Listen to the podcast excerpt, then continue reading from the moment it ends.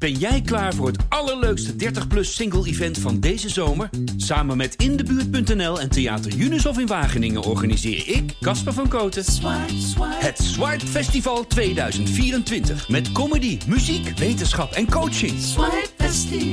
Maar vooral heel veel leuke mensen. Bestel nu je kaart op swipefestival.nl. Swipe, swipe.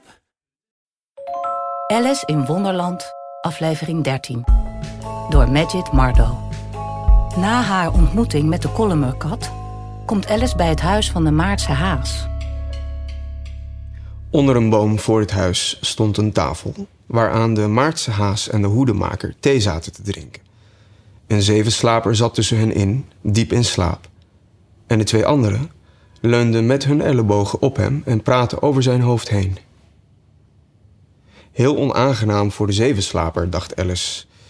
Al denk ik niet dat het hem kan schelen in zijn slaap. De tafel was heel groot, maar het drietal zat op een kluitje bij elkaar aan één hoek. Geen plaats, geen plaats, riepen zij uit toen ze Alice eraan zagen komen. Er is meer dan genoeg plaats, zei Alice, verontwaardigd. En ze ging in een grote leunstoel aan het ene eind van de tafel zitten. Neem wat wijn, zei de Maartse haas op aanmoedigende toon. Alice keek rond.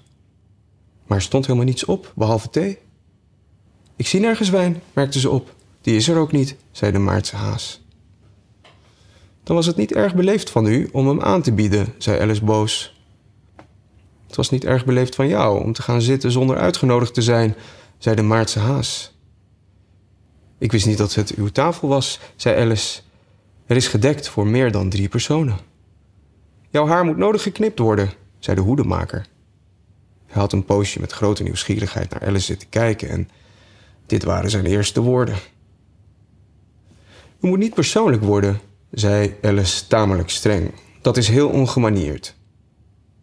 De hoedemaker sperde zijn ogen wijd open toen hij dit hoorde, maar al wat hij zei was: Wat is de overeenkomst tussen een raaf en een schrijftafel? Ha, nu wordt het leuk, dacht Alice. Ik ben blij dat ze raadsels opgeven. Ik geloof dat ik het weet, voegde ze eraan toe. Bedoel je dat je denkt dat je wel achter het antwoord kunt komen? zei de Maartse haas. Precies ja, zei Alice. Zeg dan meteen wat je bedoelt, ging de Maartse haas voort. Dat doe ik toch, gaf Alice haastig ten antwoord. Tenminste, tenminste. Ik bedoel wat ik zeg. Dat komt op hetzelfde neer hoor. Helemaal niet hetzelfde, zei de hoedemaker. Dan zou je met evenveel recht kunnen zeggen dat ik zie wat ik eet op hetzelfde neerkomt als ik eet wat ik zie. Dan zou je met evenveel recht kunnen zeggen, voegde de Maartse haas eraan toe, dat ik lust wat ik krijg op hetzelfde neerkomt als ik krijg wat ik lust.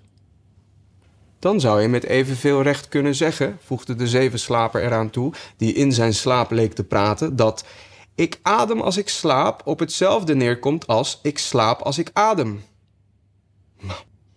Bij jou is dat ook zo, zei de hoedemaker. En hiermee was het gesprek afgelopen en het gezelschap bleef even zwijgen, terwijl Alice alles overdacht wat ze zich kon herinneren over raven en schrijftafels, maar veel was dat niet. De hoedemaker was de eerste die de stilte verbrak. Welke dag van de maand is het? zei hij, zich tot Alice wendend. Hij had zijn horloge uit zijn zak gehaald en keek er bezorgd naar, terwijl hij het nu en dan schudde en bij zijn oor hield. Alice dacht even na en zei toen: De vierde. Twee dagen ernaast, zuchtte de hoedemaker. Ik heb je nog zo gezegd dat boter niet goed is voor het uurwerk, voegde hij er met boze blik op de Maartse haas aan toe. Het was beste boter, antwoordde de Maartse haas deemoedig. Ja, maar er zullen wel kruimels in hebben gezeten, mopperde de hoedemaker. Ik had het niet met het broodmes moeten doen. De Maartse haas pakte het horloge en keek er somber naar.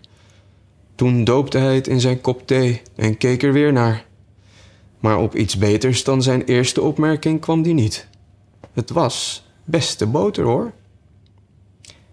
Alice had met enige nieuwsgierigheid over zijn schouder gekeken. Wat een gek horloge, merkte ze op.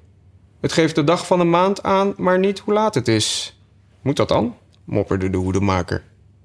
Heb jij een horloge dat het jaar aangeeft? Natuurlijk niet, antwoordde Alice prompt. Maar Dat is omdat het een hele tijd hetzelfde jaar blijft. Dat is met de mijne net zo, zei de hoedemaker.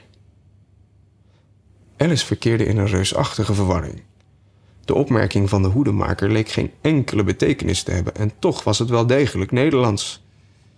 Ik begrijp het niet goed, zei ze zo beleefd als dat ze kon. De zevenslaper slaapt weer, zei de hoedemaker en hij gooit wat hete thee over zijn neus. De zevenslaper schudde zijn hoofd ongeduldig en zei, zonder zijn ogen te openen: Zeker, zeker, je haalt me de woorden uit de mond. Heb je het raadsel al opgelost? zei de hoedemaker, zich weer tot Alice richtend. Nee, ik geef het op, antwoordde Alice. Wat is de oplossing? Ik heb geen flauw idee, zei de hoedemaker.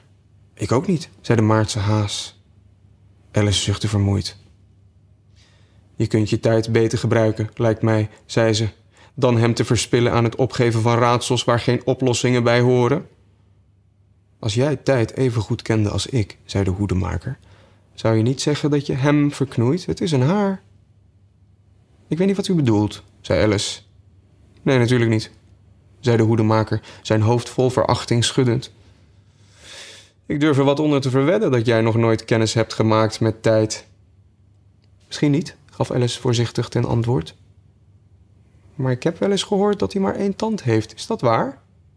Hou op met dat hij, zei de hoedemaker. Zij heeft een puntgaaf gebit. Enfin, sta je eenmaal op goede voet met haar, dan doet ze zowat alles wat je wil met de klok.